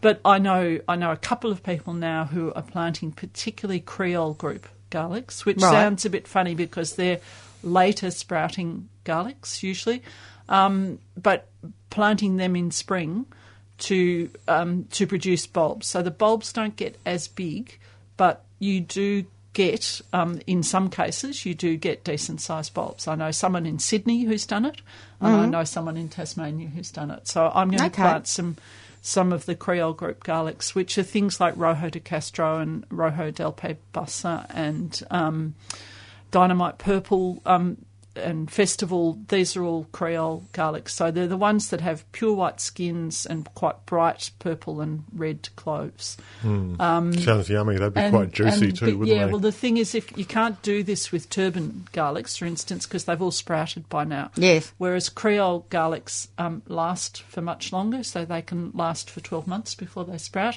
So they're the ones that will still be in really good condition in, in spring. So, and with our climate at the moment, you know, spring is starting. So you could get, I'd, I'd probably leave it till August, but you could plant, try planting some garlic in August and see whether it will develop into full size bulbs or not. So it's a bit of an experiment at the moment, um, but having seen it done in a couple of quite very different climates, um, I think it's worth trying. Yeah, I wouldn't mind trying that myself. Yeah, yeah. So if you can get your hands on, that's going to be the problem though, is getting your hands. Getting your- Unless yes. you've got some, you're unlikely to be able to buy any garlic at the moment. There's very little for Mm. sale anywhere on any of the places that I know of. Yes. but um, it might be worth trying. Yes. So Fascinating. I think that there's Gail's answer because I'm not. I wasn't quite sure exactly what she. I was think she mainly asking, wanted but to know, know what to if do she with could the ones that were plant coming them. up. Yes, yeah. So look, it might be depending on what the garlic is. It might be worth pulling apart a- if you've left a bulb in the ground, pulling it apart and replanting, it and just seeing what happens. Mm. It's one of the things that I'm progressively finding with garlic is that you never say never with it because someone will always put their hand up and say, "Oh yeah, but I managed to do this." And after I've been saying for years you can't do this, they say, "Well, I did." So give it a go Yeah, and see. exactly. Yeah, excellent. Okay, that number again, if you'd like to join us, nine four one nine zero one double five. That's nine four one nine zero one double five. Craig, have we exhausted your supply? No, Not no, yet. no. the- the- All the little camellias are flowering, Ah, flowering in the garden beautiful. now. I, I mean, I'm a great fan of the small flowered camellias. I don't really grow too many of the japonicas or sasanquas. Hmm. Right. But the little ones, which I find are really bird attractive, Mm. Hmm. um, are all coming out now, and the honey eaters are in them all day. Hmm. Um, And they'd be great for the beneficial insects too, That's because right. they're single and open, and the bees and other insects can get into Get them into easily. them. Whereas some of the more double flowers are harder for Yeah, them to the get doubles, yeah. into. Yeah, I can see a certain trend in your philosophy on plants here. Uh, Yeah, I like things that are slow. Yes. They don't like to, And simple. And simple, that's Yes. right. And, and the small flowered camellias are lovely. Um, and, and for the people who are living in climates that are perhaps not suited to them because of their slow growth, they make fantastic tub plants Okay. Okay. and always look good. Yes. At all times of the year. Yes. Lovely, lovely fine foliage. Um, this one was is named by a nurseryman, so it's called Tiny Princess. they always Right. come up with funny names for things, uh, but it's it's a lovely soft pink, and it's it's a weeper. Okay. A lot of the Okay. small ones are Yeah. weepers, yeah. Yeah. So so they hang. Yeah. I inherited a few camellias in my garden, which I, um, when I took over the garden, it was the middle of the drought, and I thought I'm just going to wait and see what happens. And all the camellias survived. Um, there's a couple of really nice weeping ones, but I'm Yeah. not being a camellia person. I have no idea what they are, but you know, I've developed an affection for them that I didn't have before, and I'm afraid some of them are doubles as well. Yeah, But- well, we take what we but get. yeah, quite- they're, yeah. but they're just beautiful at this time of year. They're, That's right. They're, they're fabulous. Yeah. They're things that you don't need to do anything to, and Yes. they just come into flower, and they provide a you know a nice deep green backdrop to other things. That's that are right. Yeah. Coming up in the garden at at other times of the year. So- and and fantastic if pruned. Yes. If you give them a run over with the set shears once Okay. once a year, All right, what keep time them of compact year? straight after flowering. Okay. Yeah. Yeah, so pretty soon. Yep. The thing with camellias is is that once they're established, they're almost bulletproof. Yep. Mm. So if you're prepared, but you, you, the establishing period is quite long. Yeah. So if you're prepared to spend perhaps five summers yeah. settling them into your garden, once they're settled in, then Mm. you'll you'll never have to look at them again. Mm-hmm. Yeah, I think they're good plants. Yeah. Much sort of people tend these days to go for the sasanquas, but there's, just such a broad range of them. Yeah. Yeah. No, I think they're an excellent garden plant. I really do. Um, Okay. what else? Or Cuba. E- Everyone would probably know the variegated one. Um, Yes. I think it's Japonica variegata or gold fusa or something. It's got a silly name. But this is one with plain green leaves, which i- in a sense almost resembles holly. I was going to say it looks very Christmassy. Yeah, it's, it's called Rosalie. Okay. And uh, it only- only gets to about 1.8 metres, so Oh. about six feet. So Yep. Mm. quite a small one. Yep. Um, and beautiful red berries at this time of the year, covered in red berries. And the thing with the cubas is that you can plant them in spots where almost nothing else will grow. You know, Mm. I've got this one growing right up against the trunk of a beech tree. Okay. Do they need cold to set berries? Not sure. Okay. Yeah, I'm not sure. But the beech are surface rooters, Yep. Mm. so it's a really tough spot. Right. Yeah, and they're flourishing. Do the birds come after the berries? Uh, no, I don't think so. Right. It's not a bird one. Yeah, Okay. I've Which is never probably seen a good anything. thing. Probably a yes, good otherwise thing. it'd be Yeah. weedy. Yeah. Potentially. That's Yep. right. Yeah, you need to be a little bit careful of some of the fruiting things. Yep. No, I think Hmm. that's, That's very- spectacular that's and lovely. it's The, But colouring. it's- berry- the Yeah. berries are a nice size too. That's so right. They would really stand out. And as They're that great. sort of Christmassy look with dark, Yes. dark green and red. Totally. Yeah. So anyone who's doing Christmas, Christmas in in July, that's perfect. Yep. Table decoration. Cuba Yes. rosalie's the plant. Yes, That's absolutely. right. And it's not, not a weed like holly. Yep. yes. Yeah. Yeah. I had to spend my childhood every Christmas painting holly berries red. Oh, okay. I think that was my mother's way of keeping me out of mischief for a while. But it, it became it was such a chore because, of course, it's prickly, and for a young Yes. child, having to dab on red, paint, paint. onto each one of these wretched berries, and I've got such an aversion to holly Yeah. now. You're not alone. I mean, I have to deal with it as a weed, and it's really deep, Oh, really yes. deep rooted. Yes, So if, it is. if the seedlings have been established for more than two years, Yeah. they're, they're impossible to Yeah. pull up. yeah. Yeah. No, it's a wretched shocker. plant. It Yeah, really that's is. right. yeah. Oh, dearie me. Okay. Anything else? Um, I quite like the currants. This is this is probably not one for you because it doesn't fruit, but it's um it's this Ribes speciosum, the interesting thing about it is that it's summer deciduous, so it holds Mm. Okay. holds no foliage at all over the summer. Okay. And as soon as we get the first cool weather, it comes into leaf, and um, it's flowering now, and it's very prickly, Very. It's a Very very prickly. pretty little plant, Yeah. and the flowers are, are tiny, tiny. Oh, they'll little- extend a bit yet. Yeah, Yeah. okay. But they're just lovely. Yeah. And this would be a really good um, plant for the small birds. That's Oh, exactly yes. right. Yeah. It's Yeah. particularly with Yeah. the thorns. Yes. Yeah, it's very prickly. Yes, you'd want to plant it somewhere that you weren't brushing past. On a I regular quite like basis. prickly things, and no- Yeah, no- but- but nothing just with a good slightly pair of back gloves. from the path. That's right. so that- yes. It's one of those things with really fine, long thorns that Yes. Yeah. really go in. Yeah. Yeah, you don't want to walk past them in summer Yeah. when you're in You shorts. used to see a lot of different flowering currants in the gardens, and I don't know, they've seemed to have lost favour a bit. Oh, the nursery industry's been so dumbed down. Yes, I know. Yeah. It's such a shame Yeah. because they're a great value plant. They're fantastic, exactly. And But once- even even looking for fruiting currants, you can't get cultivars of fruiting Really? currants really, uh, to the same extent. Because I've just written an article on currants for Organic Gardener, and I searched everywhere online to try and see if there were any fruiting currants that you could get. There may be small nurseries who are specialising in fruit trees where you can get some cultivars, but I couldn't find any. Whereas overseas, you know, ev- in the US and the UK, there's a whole range of many different varieties. but, Oh, yes. but in Australia, you can get black currants, red currants, and white currants. And that's Yeah. it, yeah. Yeah. That's it. And how do they grow? In, in the, It, n- they need cold. they need cold. Yeah. Yeah. They do really well in Tasmania. Yeah, okay. Yeah. Yeah. But I looked down at the briars. Um, they grow red currants there, and they were fruiting beautifully. I And they're found red they're currants far easier than from the black, though, from in the Melbourne. coast. Yeah, so Hmm. uh, you know they're worth trying. I've actually Oh, planted, they're worth- planted some this year to Yep. give them So- a go. I used to grow them in Ballarat. They grew The, really well. Yeah, the outer, so the outer suburbs of Melbourne where you get a good Yeah. solid frost, Yeah. it'd be all right. Yeah, wouldn't it? anywhere Yep. where you get a decent frost. yeah. Yep. yeah. yeah. They they say that they do well where you can grow cherries. Um, okay. Okay. But I, I think they're they're a bit better than that Mm. because I'd, I'd say you, they do well where you can grow apricots.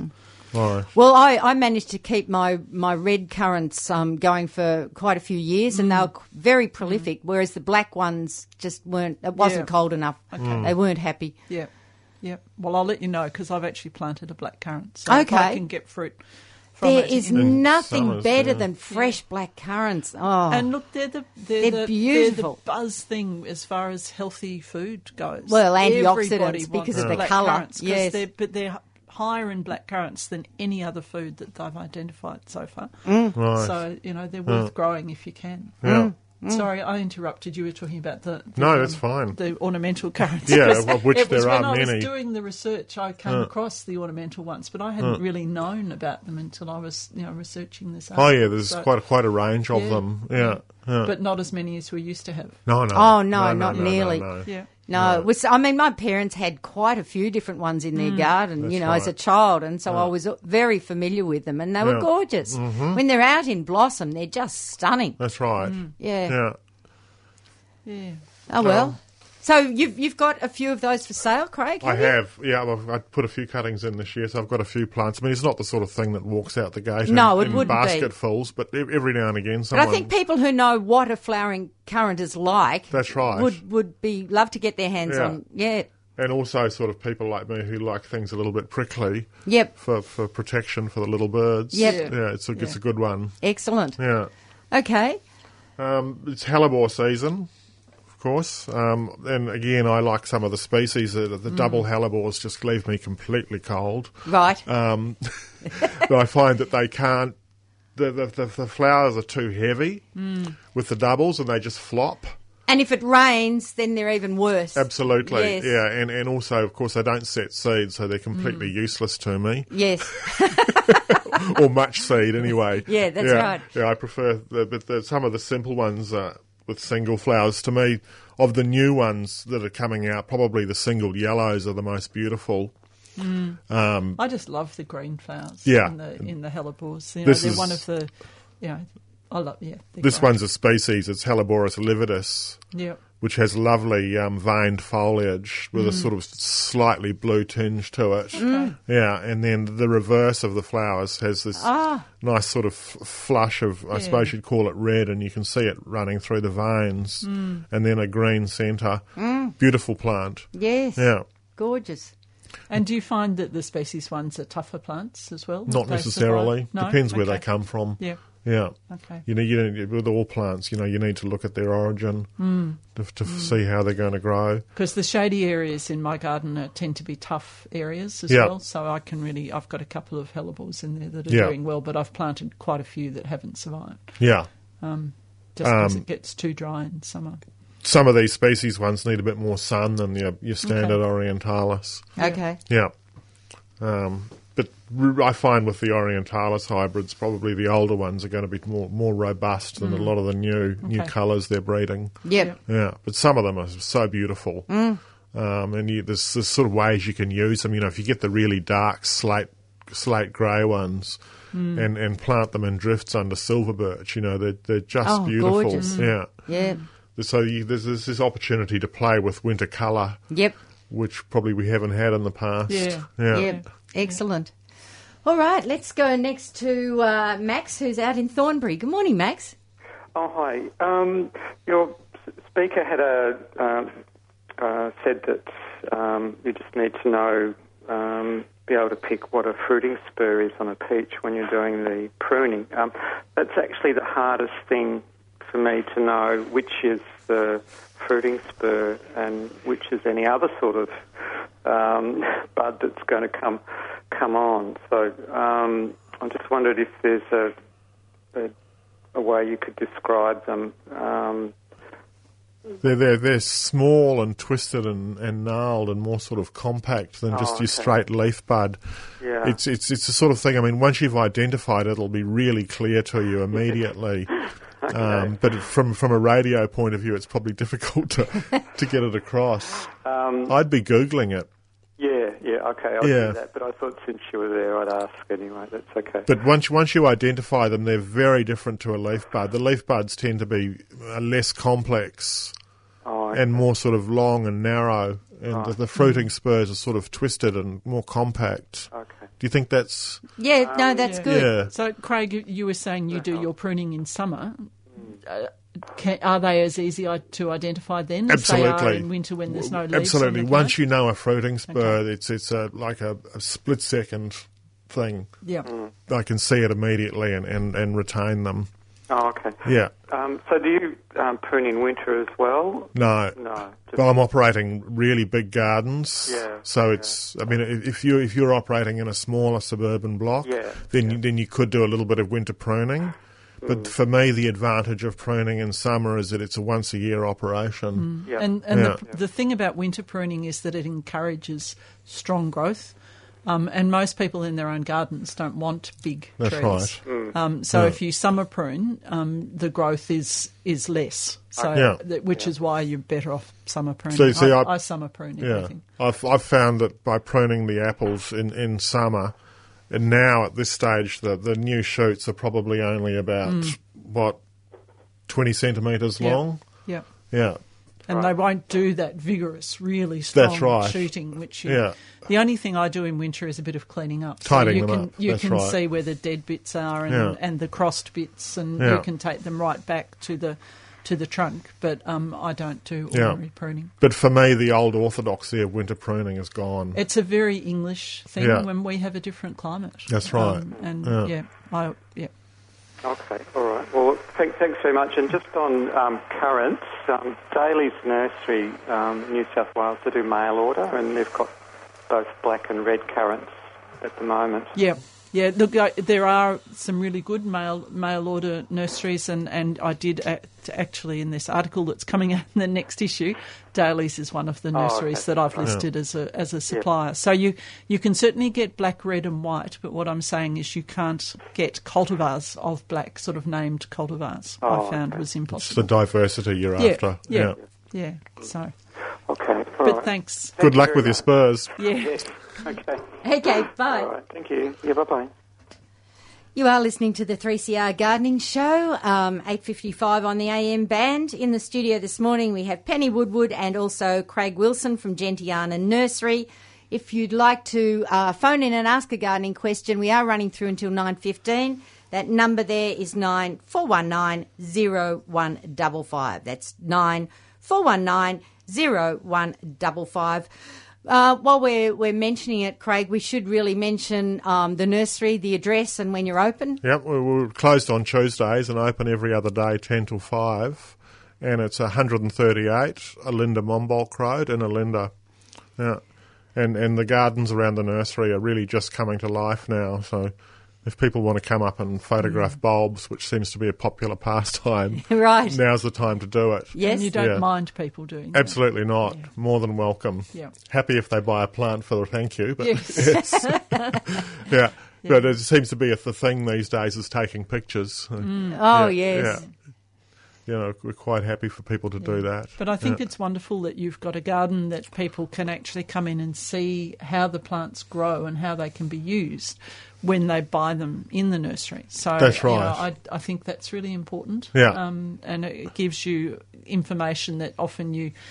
I- I'm not a person who can read a label and, and see the way something's going to work, but when you can actually see it growing in a garden, you can Yeah. you can um, you know take those ideas back to your I own. mean, the Garden. thing that I love about my nursery is that I propagate everything myself, so Yeah. I'm able to give people a very clear idea.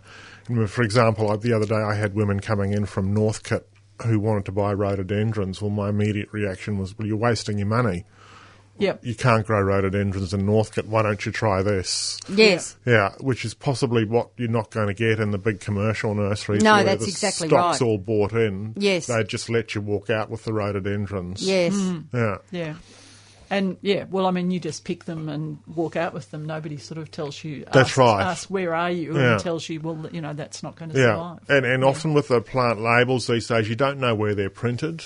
No, that's right. So you know you might pick up a plant with a label that's been printed in the UK, Mm. and the advice is completely skewed. Yeah, yeah, indeed. True. Yeah. Okay, we'll go next to, uh, let me see, uh, Margaret in Mornington. Good morning, Margaret. Good, more, good morning. Um, I just wanted to ask you I've got an English gooseberry growing. The bush is wonderful, but never flowers.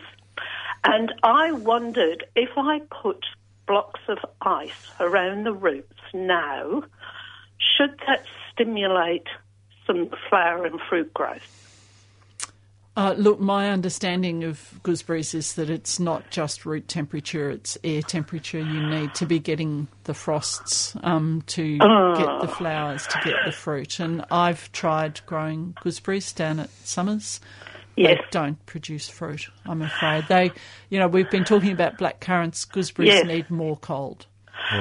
Yeah, I just need to move to Tasmania. then. Yeah. Yes. Well, just just up around Ballarat, there's fabulous gooseberries growing up around there. So Oh. you, you know, you just need to be inland where you where you get a bit more frost. I'm afraid. What about Cape gooseberries? Uh, Yes. Yeah, but they're totally different. Yeah. If Right. you're looking for something to, you know, the true English gooseberry, Yeah. Cape Yes. gooseberries aren't a They don't- substitute. I mean, okay. they're they're a nice plant and they're worth growing, but Yeah. but not Well- as a substitute. I'll just enjoy it as a shrub then. Yeah, look, I'm Okay, sorry. no- It, there- there are just something. It's like tree. It's like peonies. You know, you can't grow those down near the coast either because No, they need no. cold. Yeah. Um. So uh, yeah.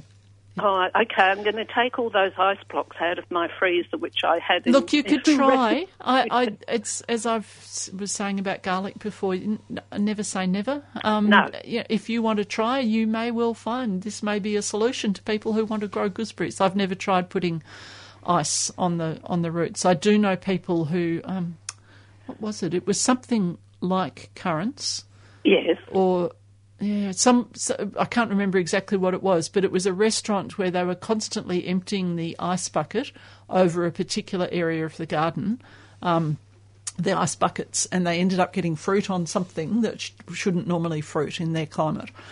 So uh, whether doing it only once or twice would be sufficient, but uh, try it and report back to us. I do, I will do do. know people that have uh, tried to grow peonies have done that. Okay. um, and, Oh, right. and had some success with peonies Okay. by emptying the ice bucket Yeah. Mm. quite regularly. Yeah. So it's not you can't just do it once. No. No, And no, look for you it, need but- to keep doing it for Yeah. a month Yes, or so. yes. Okay, okay. Look, I'll Look, give have it a go try. if you if you've already got the ice. And you've already got the Gooseberries, gooseberries. yeah. Yes. Why not? You're not going to lose out, are you? No, no, I'm not going to kill it. That's for sure. No, that's right. I mean, I, I'm a great proponent of growing things that suit your climate. Yes, yeah. It's, That- it's I so know. much more rewarding to, to, to plant something But- that's going to love growing where But you any are. gardener is going to s- try and Always stretch trying to the- stretch the Yes, boundaries. That's part of what gardening's Yeah. all about. And isn't if it? you love English gooseberries as much as I do, and you just can't buy them, you can't Yes. even Yes, true. get gooseberry jam anywhere. So, Yeah. um, Yeah. never mind. Okay, thank you very much. Okay, well, look, if you have any success, you have to report back to us. We'd Oh, love to for know. Sure. Yes, Okay. I will do. Thank you. All right. Thanks, bye. Margaret. Well, maybe we'll have to plant some gooseberries then. Well, you'd better plant some. Yes. Yes, yeah. But you'll have to sell the fruit, not the plants. yes, that's right. But I know that when I lived up in in um, in Ballarat and just out of Ballarat, there were there were big properties in that area that had gooseberries and, and produced beautiful Mm. gooseberries. So, um, So they you don't know, really mind the summer heat. It's, no, it's the chill the, factor. It's the chill. It's Yeah. the cold that they Yeah. need. Yeah. Yeah. Well, they would have Okay. loved this year. Yes. Yeah. yes. It's been a good year for all those sort of things. Exactly. Penny, you've brought in stuff Oh. we haven't even got to it yet. Look, I've just grabbed a few things that were in flower in my garden, which tend to be edible things. So um, I've got, well, rose. I just think sometimes we forget about rosemary as a winter flowering plant. It, it Mm-hmm. is fabulous. This is one of my favourite rosemarys. It's a it's a new one or relatively new one called Chef's Choice. So, what a lot of people, and I think I've said this before, but I'll say it again. What a lot of people don't realise about rosemary is you get a whole range of flavours from the leaves. So, the oil content is different. Some of the rosemarys, and it can actually vary within, so you can buy dis- different Tuscan blue plants, and you can have one that is quite mentholy and another one that is much closer to pure rosemary. Um, but this particular plant is one that was selected for the pure rosemary flavour and the oils um, and has n- virtually no menthol in it, which is what you're looking for in rosemary that you're using in cooking. 'Cause Yes. I- menthol is not really a good It's not a flavour wonderful in- in flavour. food. No, it's not. Um, so it, if you're looking for, if you use rosemary in cooking or even for making rosemary tea, this is a really nice one. So it's rosemary officinalis, but it's called Chef's Choice. So And it's- habit? um, it's a sprawly bush. Okay, so it's a low one. Yeah, so not a not a really tall growing one, but not not the prostrate Hmm. form. It's sort of in between, and one of its characteristics is that the leaves grow much more closely together on the stems than Yeah. a lot of the other bush rosemary. So it's quite a dense bush, which is which is nice. And a beautiful colour. And it comes into flower a bit later than some of the other rosemaries as Hmm. well. So my um, Tuscan blue and my prostrate rosemary have been in flower for a month or so now, and this one's only just coming into flower. So it's a it's a really nice nice plant that one. Um, And things like daylilies are coming into flower in the garden, and I love the daylilies partly for their toughness, but also for their edible petals. Yep. So um, some are better than others. I think the yellow sounds silly, but the yellows taste better than the. Um, so they've got. I'm just eating, handing out Petals. sepals. Well, it's actually the sepals. I find the sepals are, are crunchier. But Hmm, yum. they have a really nice crunchy texture and flavour Mm. Yep. to them. So Gotta they're move away from the fantastic mic. fantastic in salads. Um, and the and the stamens are, are used in Asian cooking, and they're called golden needles. So you need to pick them. They're called daylilies because each flower is only there for a day. They're better off picked in the morning when they're just starting to open. This one, the petals have already started um, rotting away, so Yes. I only picked that last night. So Yep. they're really nice. And they're- that old orange one's really robust, it isn't it? is very robust, but Yeah. the, the golden yellow ones are too. Yeah, Some of the, yeah. the old ones, so it, they're they're really good. And with the daylily too, you can eat the um, tubers, can't you? you can, yes, yeah. I haven't, but um, you can. I just I just find um, the petals are the things that I use. You'd have more to have than quite a anything else. lot to be digging them up and Yes. chopping up Yeah, the roots. that's right. Tubers. Um, another one that's in flower, and you can you'll only get this in frost-free gardens is is my um, pineapple sage. This is honey melon, which is a cultivar of, of Salvia elegans, which is the pineapple sage. Um, it has a darker red flower and a slightly darker leaf and darker stems, and it's not quite as robust. Um, but the flowers on and the leaves on this are both edible. So, Mm. and at this time of year, you know, sel- any salvias that you've got in the garden are fantastic Yeah. for beneficial insects and for the honey eating birds. So, there's particularly the smaller honey eaters. I find the um, okay, well, eastern spine bills just adore That's right. these these plants. And a So- lack of vigour and salvia elegans could be an advantage. Indeed, that's what I. That's why I grow this one Yes. instead of the instead of the original one, Yeah. which is which is more. I mean, it's still vigorous. Yeah. it's just not as quite as robust as, Yeah. the, as the other one, and I like the darker flower. Um, and violets. Look, I know that Hmm. these are they can be weedy, very weedy in the garden, but they're terrific for ground cover in tough areas. And, and the flowers are edible. So, you know, and the leaves actually. The leaves don't really have any flavour, but you can add them to salads if you want to. But violet flowers in a salad are just fabulous. That, that hit of flavour is just like the perfume. It's, it's another thing where uh, it's largely disappeared from the nursery industry. Yeah. There Yes. Mm, used, used to be so many of them available. uh, Yes. Mm, And- well, I yes, I fa- again found that the recently when I was doing some research for someone else who was writing, well, Karen actually was writing an article about violets, and we used to be able to get a whole range right. of beautiful violets, Yeah. and they're just not available now. But, yeah.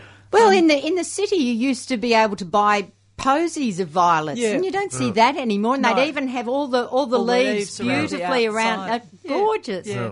But but you can also you can get double violets and you can get pink violets and white violets and they can look fabulous and they're Mm. not as vigorous as the common purple violet. So that you know, you can have really nice clumps of them Mm. Yeah. in, in good spots. But I have some of the double palmers in the nursery. Yeah. I mean, for the Yeah. perfume, they are the very best. yes, Yes. they are Yeah. beautiful. Yes. Yeah, absolutely.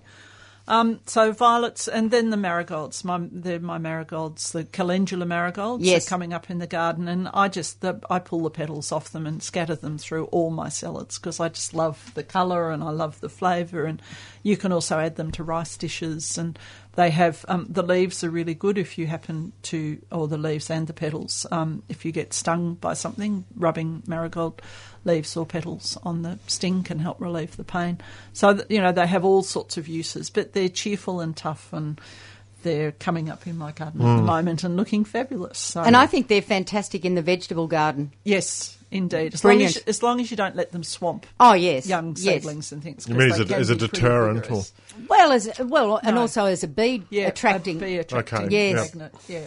Yeah. So, and they're just, once you've had um, calendula marigolds in the garden and you've let them seed, you'll will have seed coming up, and they're really easy to pull out. So, you know, you can have them You just popping control up them. in corners where, Yep. yeah. And I love self-sown plants, so. Hmm. Yep. Um, yeah, I've actually in my veggie garden I had a big clump of marigolds, but I planted a whole lot of seedlings out into it, just lettucey type things, and um, I left the marigold there until the seedlings needed the use, and then just hoiked it out. Yeah. And, you know, it, it's it rots down quickly in the compost. So Yes, it's good yeah. for that too. Yeah. They no. remind me of India. yeah, Yes. yeah. okay, we have a couple more callers. First up, we're going to Bernie, who's out in Langwarren. Good morning, Bernie. Good morning. I'm just standing here with a cup of tea, and my um, got an east-facing window. And I'm warming my back. Good on you. Okay, now I've got um, two, a couple of questions. Red hot pokers. When the flower's finished, should I cut the stalk down straight away, or let it um, go like agapanthus does? No, I'd cut them off be- because they're inclined to self seed. oh, I And wouldn't mind that. Well, it depends on the variety. Ah, but, but okay, what, yeah. what you find is that they most of the, the good cultivars will revert back to the old um, Nyphophia praecox if, if you let them seed. Fair enough. Yeah, I mean, you, you, you, you increase the good varieties by division, Oh, I see. not Okay, by yeah. seed, which is Okay. why it's a pain for a nurseryman because it's a slow process. Fair enough. Yeah. And um, banana skins. Is that useful for the garden? Oh yes. Yeah, I think everything Well, what likes is them. it? doesn't Is it? it potassium? Yes, or it's good source of potassium. Potassium. potassium. Is it? Yeah. So you can you can soak them in a bucket of water and then and then use the, the solution over the garden, um, or you can you can just chop them up and and and use them, um, you know, sprinkled around your plants, or they're fantastic, Yeah. I good didn't value. know whether I was wasting my time with it. No, not at all. No, bananas are fan really good. They're also good for you. And also diastra. Is are they any? Is there any point in um, keeping them more than one year? Sorry, I didn't hear what. A diastra. It's Right. like a little daisy type thing. We're all looking at each other. Yeah. We don't Very know that one. puzzled. Yes. Yeah, well, it's a. I'm sure it's diastra. D y a s t r i. It's not a name that I recognise, I'm Same. afraid. Yeah. Okay. Sorry. That's Sorry, fair enough. yeah. I, I mean, I, I just leave them and they, they seem to survive, but they don't really do much after the first year. Sounds Yeah. sounds like a job for propagating and replanting. Yeah. Mm. So if they're if they're a daisy, they'd probably be pretty easy from cuttings, wouldn't they? Uh, well, they're only, uh, well, they don't grow more than, I would say, four or five, six centimetres. Okay. Uh, they spread a little bit, but not much. And the other thing is, um, uh, I've got some daisies, and they're little blue flowers with a yellow um, uh, core, if, if you can use that word. Mm. Um, now, uh, the, some of um, the flowers have died. Now, I usually give them a good hard cut. Is that the right thing to do? Generally after flowering, yeah. Um, what, just cut the flowers off, or just, Just give the deadhead plant them. a good trim? Yeah, just deadhead them and perhaps a little bit of foliage. Sounds like a brachy's comb, would it be? That's what I was going to say. Yeah. It sounds a bit like a Or brachycon. what was that other South African blue daisy? Uh, yeah, don't remember. Yeah. Very small flower. Yeah, it's Yeah. a- Yes. I'd, I'd go for brachycon. Oh, they're terrific. brachys- They um, they give me a good show each year. If Yeah. it's brachy's And comb, you they're can cut tough. them quite hard and they'll bounce back really quickly. Yeah, they go fairly brittle in the um, uh, you know in the heat, but then they come back in like this time of the Yeah. year, Yeah. uh, Yep. and they give a good show. Felicia was the other thing I was thinking Okay. of. Yeah. Uh, no, no, it's not Felicia. It's um, oh, it could be, but it, it's a very very small, very like a um, uh, a gar- uh, what do you call it? A grass daisy. Oh, it sounds like brachy's comb. Yes, I'd Yeah. say it's Brachy's comb. Yeah. Uh, brachy's yeah. comb, Yeah, is it? chop away. Yeah. Okay. Yeah. All right, well, thanks very much. Okay, Okay. then. Thank Bye. you. Bye. And next up we have uh, Robert out in Mitcham. Good morning, Robert. Yes, good morning all. Look, uh, earlier uh, you, you were talking about camellias and Craig was saying how, how, how good they were, how they uh, put them in the ground and after a few years they, they're just about bulletproof. Yes, well we've certainly found that. We've, uh, we- we, we've got uh, a number of uh, old species type, There's a little very small flowered ones, Hmm. some of those in pots and uh, some in the ground and uh, some sasanquas around the place and while the bulk of them are, are going remarkably well, we're we're having a tr- trouble with a, uh, a couple, uh, specifically one very nice little, uh, I think it's a, a species, but a, a very tiny, very dark red flower, a bit like Night Rider, probably about two, two and a half centimetres across and deep. It's started to go, uh, leaves have started to go very, very uh, very dry and pale, going brown round the edges. Uh, it do- doesn't look at all healthy, and a, a couple of other ones we've, we've had in, in pots. Uh, they've dried, uh, well, the leaves have dried out, fallen off, uh, they they look most unhappy, repotted them. Uh, come good a little bit, then going back again. What? What? Are we having a problem with soil, or Are they are they actually are they drying out on the pots? I mean, the, the dropping of foliage would indicate to me that they're drying out. Uh, I wouldn't have. I wouldn't really have. I wouldn't really have thought so, and certainly uh, as we uh, tip, tip the pots out, the soil hasn't been unduly dry. Okay, well, but the, the two issues that I find with pots is either too dry or too wet. Quite quite often, too wet can be a problem too. Um, The other thing, of course, with pots is that they need to be fed. Yes, uh, um, I'd possibly plead guilty to uh, not not feeding them as, as much as we should, but uh, well, probably our, our- our biggest concern at the moment, though, is one that's in the ground. But, uh, How long's it been in the ground for? oh, probably ten years. Oh, right, it should be established It, it, it, it- well and It truly. has been well established. It's only probably about uh, a little less than a metre high. Yeah, It, uh, uh, and it's a dark one like Night Rider. it's it's a very it's a little tiny little flower, and it's, it's a very dark like like night rider. Don't know Uh, that one. I mean, I know that Night Rider's almost impossible to grow, but Oh, we've got a couple of those, but they they they, they, they aren't easy. they're they're very slow. You're obviously doing the right thing by Yeah. your camellias. I mean, Yeah. if you're growing others that are doing really well, I mean, I'd be looking at, at lo- very local conditions around this particular plant. And Yeah. Has something happened to it? Well- you know, is there collar rot down the bottom, no, for well, instance? There's, there's, there's no collar rot. Uh, I've tested soil and got, uh, uh, well, as, as, as high as my skills are, I've got uh, within a, a, a reasonable reading. Uh, put a put a fork under it, uh, lifted it. Uh, soil's not unduly dry or unduly wet. Right. I mean, a, a lot of the camellias, it depends on the breeding as to how hardy they are. I mean, it could you be just think a if really. it's been there for 10 years, you know, it should be established and there Yeah. must be something that's happened. It's it's, it's, it's To been create a hardy to problem. this stage. So it has done well up until now. Hmm. Okay, and where, how long has it been going off for? Uh, just just just recently. Uh, Okay, la- it's- Last uh, last few weeks. It's been a really wet winter, or that's what I've experienced. It has been. That, that could be account for some of it. Is it is it in a low spot in the garden so that no, it no, would be it's a- collecting moisture? It's a, it's a high spot. It's, it's Okay. nearly the highest spot in our garden. Uh, you know, it, it's it's uh, it's raised up, uh, ra- raised up bed. There are rocks round it, and as I said, I I put the fork under it and uh, and lifted it, uh, and the, the soil underneath, as I said, wa- was was neither uh, unduly wet or dry. Yeah. I don't know what the It's a answer puzzle. is. Yeah. Would you would it be worth um, cutting it back and cutting off the you know the bits that are looking diseased or you know Mm. Could be, going depends how browning big around it the is. edges and Yeah. um, and trying to generate some new growth? I mean, the one thing you wouldn't do, I think, in this situation is feed it heavily. Um, No, absolutely not. you never be- feed that's anything going that's cooked. to yeah, No. that's going Yeah. to stress it. But you know, watering it with some seaweed extract, Um, Yeah. Mm, we, we all watered it with seaweed, yes. Yeah. you've done that. Okay, It sounds like you've exhausted quite a lot of uh, possibilities. Yes, and uh, it, it, it's such a, a lovely little one, uh, and Mm. we- we're not quite sure. We can't recall what it was called, and uh, we Yeah. would possibly get a, another one if we had to. I mean, it, It's unlikely that you will, because all the, the, the good camellia specialist nurseries have all gone now. yes. Yeah.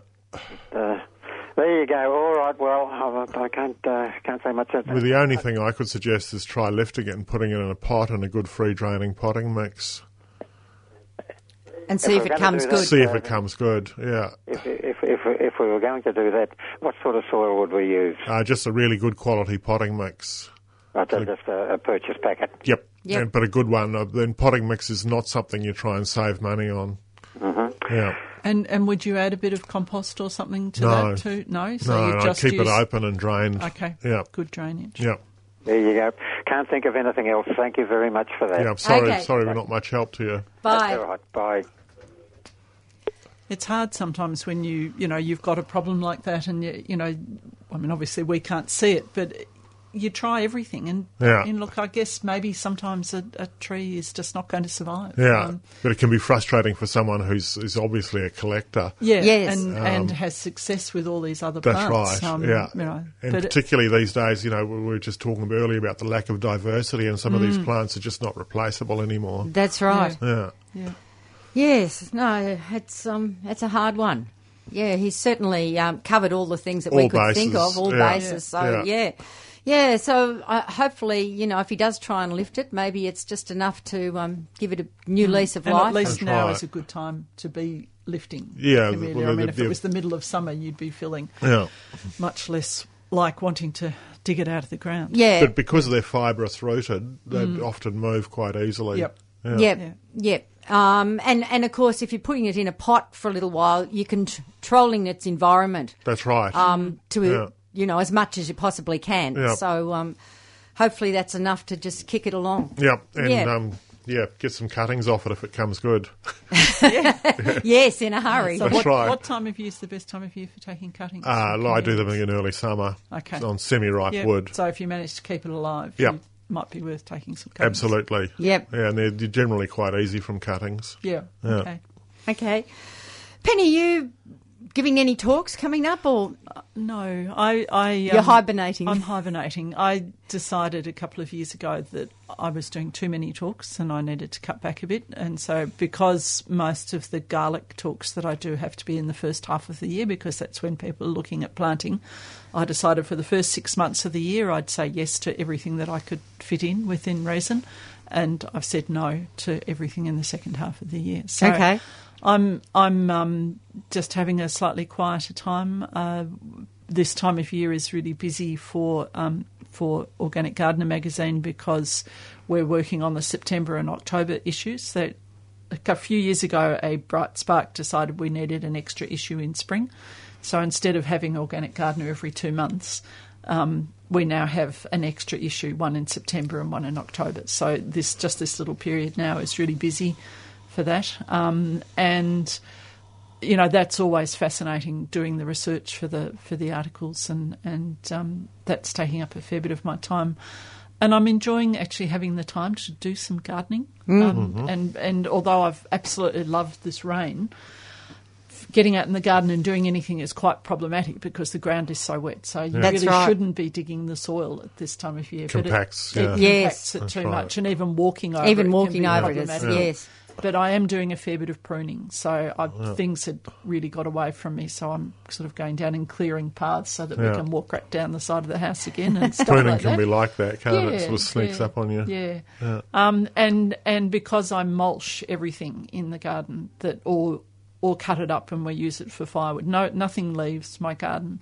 It takes quite a lot of time to process all those things. So that's the main thing I'm working on at the moment is actually getting the garden um, a bit tidier for spring um, and getting some. I'll start getting some seed in over the next couple of months. Um, some particularly some of these perhaps more unusual things um, that that are in the seed catalogues that I was talking about before. And I, I can I just add I. What I didn't say with the seed catalogues is you can see all this online if you want to. So, they, both the um, the organic gardening resource guide, the the one from Green Harvest, that's online. The Diggers one is online. Lamley's got a catalogue out at the Yes. moment with some good seed and flower seed in there. So it's a good time to s- you know if you haven't got the paper copies to spend some time in front of the computer and and looking at that. So Diggers is diggers.com.au, Green Harvest is greenharvest.com.au, and Lamley is lamley, lamley.com.au. So they're nice easy and enough easy. to find. Yes. Yeah, so getting back to my mulching, th- what I am doing is is with the mulching is is spreading it all around the garden. So it's going onto the garden beds, plus all the late autumn leaves are all on the garden bed. So there's going to be really good organic resource in the in that soil that I'm and in the mulch that I'm spreading around the garden and. Um, more and more we're, we're finding how important it is that our soil has everything in it. So, you know, not just the worms, which people are very conscious of, but all the microflora and but the fungi as well. Yes. Um, and by having diverse mulches, we're encouraging diverse fungi to be growing in the soil. So all of that's really important, and it- it's one thing that I would warn people about at the moment because a lot of you will be thinking about spraying for curly leaf and stuff like that. If you're using copper sprays, the copper sprays may well kill the fungi on that's causing the curly leaf, but it will also kill the soil fungi. So they So- kill mycorrhiza. Absolutely. Right. Um, So if you have no alternative, then still use an, an, one of the organic copper based sprays, but try spreading a tarpaulin over the ground when Yep, you do the it's a spray really good so that idea. any That's a great excess, idea. Yeah. um, doesn't. And the other thing that you can do is once you have sprayed and you've had some rain so that it's what's been on the tree gets washed into the soil, um, spread some compost over the surface of the soil because that will quickly get the mycorrhiza back into the soil again. yeah. It's Okay. a Oh. lovely thing, isn't it, to pick up mulch and see the thre- threads of fungi Oh. and running they're through just it. they're just so important. I Yeah. went and did a fungi thing at the Cranbourne Botanic Gardens, which was an all day seminar, and it was just so interesting. I, I studied mycology at university, but that was you know 30, 40 years ago, and um, we just don't realise the importance of, of fungi in our soil. And it's one of those messages that I'm trying to get out to people is that you know sure fungi's do some damage um, with you know on plants and things, but most fungi's are beneficial, Yeah. and you don't see them. You don't see them. They're, these under the tiny ground and little they're threads yes. under Mm-hmm. the ground, and even the threads that you're talking about are actually about tw- bundles of about twenty threads that you can see. You can't actually see the individual threads of the That's right. mycorrhizas, But you can so- tell it's there, and, Yeah, the, and the mulch yeah. comes up in clumps. It's Yeah, sort of being yeah. held together by Yeah. the, the. so when they're bundled lots together, you can see them, Yeah. but that actually represents a whole lot of them all bundled Mm-hmm. Yep. together. Yep. So yeah, so that's Fantastic. what what I'm doing. Excellent. We have to go. Craig, just quickly give out the nursery address and phone number again. Um, 9751 2163 138 Alinda Mombolk Road in Alinda. And open every day except Tuesday. Every day except Tuesday. And the name of the nursery. Gentiana. Yeah. yeah. Fantastic. Okay, we've uh, run out of time for yet another week. Uh, we will be back, of course, next week at 7.30. So until then, bye for now.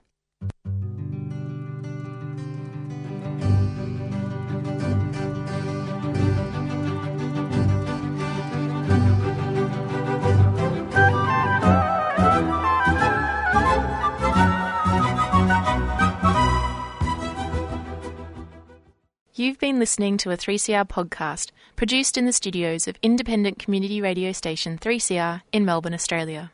For more information, go to allthews.3cr.org.au.